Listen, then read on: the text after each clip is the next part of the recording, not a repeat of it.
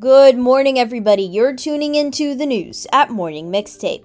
It is Wednesday, July 12th, and I'm your host, Gabriela Silva Ponte, reporting for CJRU 1280 AM in Toronto. First up, Green Party leader Elizabeth May was hospitalized. Then, shorter showers are being recommended for BC residents. A BC naturopath is ending his pricey fecal transplants for autism. And finally, the US is warning owners of some Dodge Ram pickups after another airbag inflation killed someone. And then, of course, what would be the newscast without some weather updates? And turn the page with Samina. So, with all this news, let's get started. Green Party of Canada leader Elizabeth May was hospitalized last week due to fatigue, her husband John Kidder says. CTV News reports he says overwork and stress were likely causes for the hospitalization.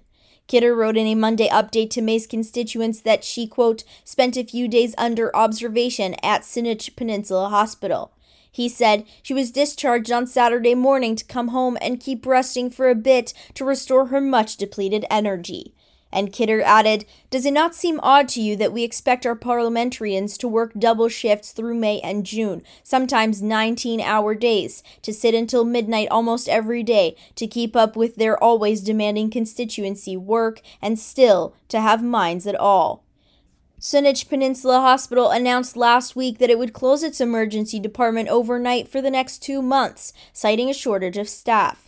CTV reports May is expected to return to writing to her constituency herself next week. Kidder said, We've seen anew the dedication, smarts, and caring devotion of nurses, attendants, porters, techs, doctors, administrators, and all the wonderful people who staff our health system, working hours like Elizabeth's with even more personal stress and sticking to their oaths to serve us. And he added, Such wonderful people, such a messed up system.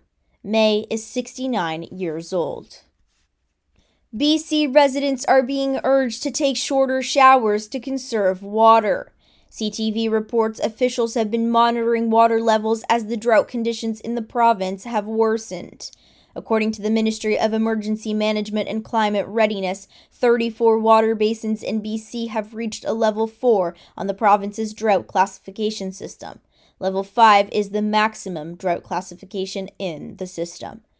The ministry added that if conditions do not improve, it will be forced to issue a temporary protection order against water licensees under the Water Sustainability Act to, quote, avoid significant or irreversible harm to aquatic ecosystems and preserve drinking water.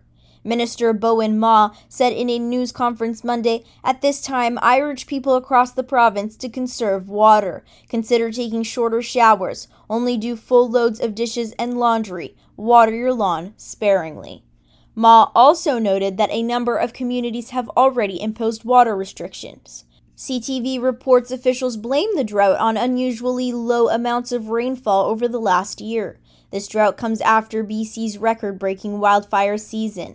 Officials announced a state of emergency for the Stikine region and put in place a campfire ban for every area of BC except Haida Gwaii on Monday.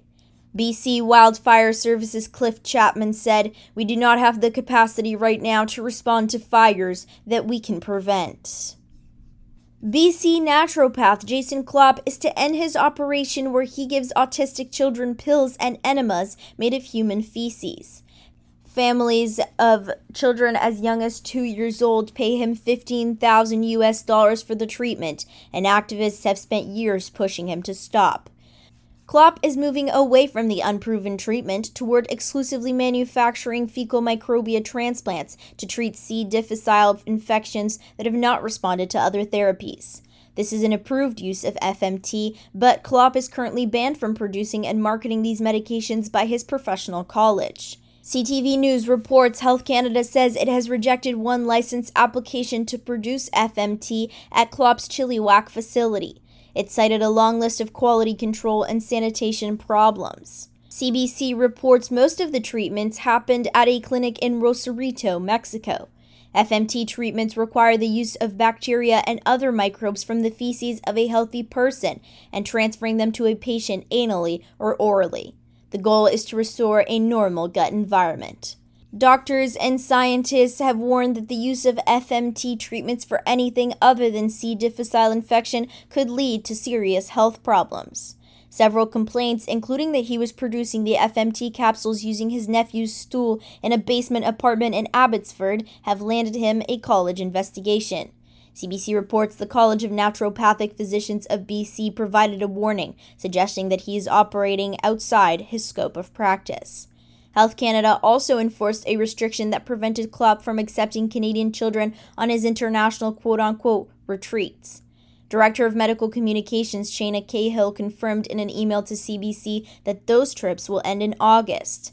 She highlighted Klop's, quote, state of the art microbiota laboratory, stringent donor screening, and rigorous internal standard operating procedures designed to produce, quote, consistent, effective, and safe FMT products. Cahill added that the company is working on obtaining a drug establishment license from Health Canada. Naturopath College's deputy registrar Lee Dorner has said that Klop continues to be a fully licensed naturopath in BC. Stellantis is recommending owners of 29,000 US Dodge Ram pickup trucks stop driving them. This comes after a passenger was killed by an imploding Takata airbag inflator. The person was killed in a May 13th crash that caused the airbag to inflate. In a prepared statement Tuesday, Stellantis said the person, quote, succumbed to a serious injury consistent with those observed in previous Takata inflator failures. CTV reports the 2003 model year pickup owners should contact a dealer or company to find out if their trucks are part of the recall. CTV reports Stellantis is offering free transportations for people to get to and from dealerships. Okay, that concludes the news section. Here's Samina with Turn the Page. Take it away, Samina. Hello, listeners. Welcome to Turn the Page. My name is Samina. Each week I'm going to make a book recommendation and I hope it gets you turning the pages. How are you enjoying summer so far? For me, it's trying to keep cool. One of the ways Judith Potts does the same is by swimming in the river next to her house, without any clothes. Judith and her two friends Bex and Susie raised their profiles the previous year for solving not one, but three murders. This notoriety led to the invitation to the wedding of Sir Peter Bailey. At least that's what he told Judith when he invited her. It was their first conversation. When Judith arrives at the party, she's surprised to be part of the guest list. The who's who of town is here. Just as the event is starting, Sir Peter is found dead in his office. The only person who had a key was Sir Peter, and the door was locked from the inside. Judith joins her friends Bex and Susie, also guests at the wedding, to solve another murder. The title of the book is Death Comes to Marlow. The author is Robert Thorogood. Robert returns with his wit, humor, in crafting another enjoyable mystery. If you enjoyed the first book, you'll enjoy this one. Judith Potts is a crossword creator. Bex is the vicar's wife. Susie is a dog walker who now has a radio show. The three use their skills to find clues and look for connections that other people might miss. A lot has changed for the women. It was DC Tanika Malik who was in charge of the case last year, but now that her superior has returned, Tanika has been demoted and is back to logging evidence. It also doesn't help that he rules Sir Peter's death accidental. The man had no drugs in his system, there were no fingerprints, and no unusual amount of alcohol. There was also no place to hide in the room. Sir Peter was getting married to Jenny, his live in nurse. This would make her Lady Bailey. She was also about to become a very wealthy woman. There were also Sir Peter's two adult children. Ramona did everything, but being a woman, everything goes to the son regardless of birth order. Tristram, who Sir Peter kicked out of his house and out of the party at the beginning, would receive everything. Things get more suspicious when the lawyer announces that Sir Peter created a new will before his wedding, one that is now missing. To know what happens next, follow the three amateur sleuths as they solve the case. If you find there's a book you want to read immediately, check with your local library and don't forget to check Overdrive for a digital copy. You can also check your local independent bookstore. If you enjoyed this book and want to share your thoughts or make a recommendation, please find us on Instagram at CJRU News. Thank you for listening. Happy reading. Thank you, Samina. The weather for Toronto calls for a high of 25 and a low of 16 degrees. It is time to wrap up today's newscast. Thank you so much for tuning in and listening. Happy Wednesday, everyone. I'll be back next week with some more news at Morning Mixtape. It's CJRU 1280 AM in Toronto. I'm Gabriela Silva Ponte. Thanks for listening.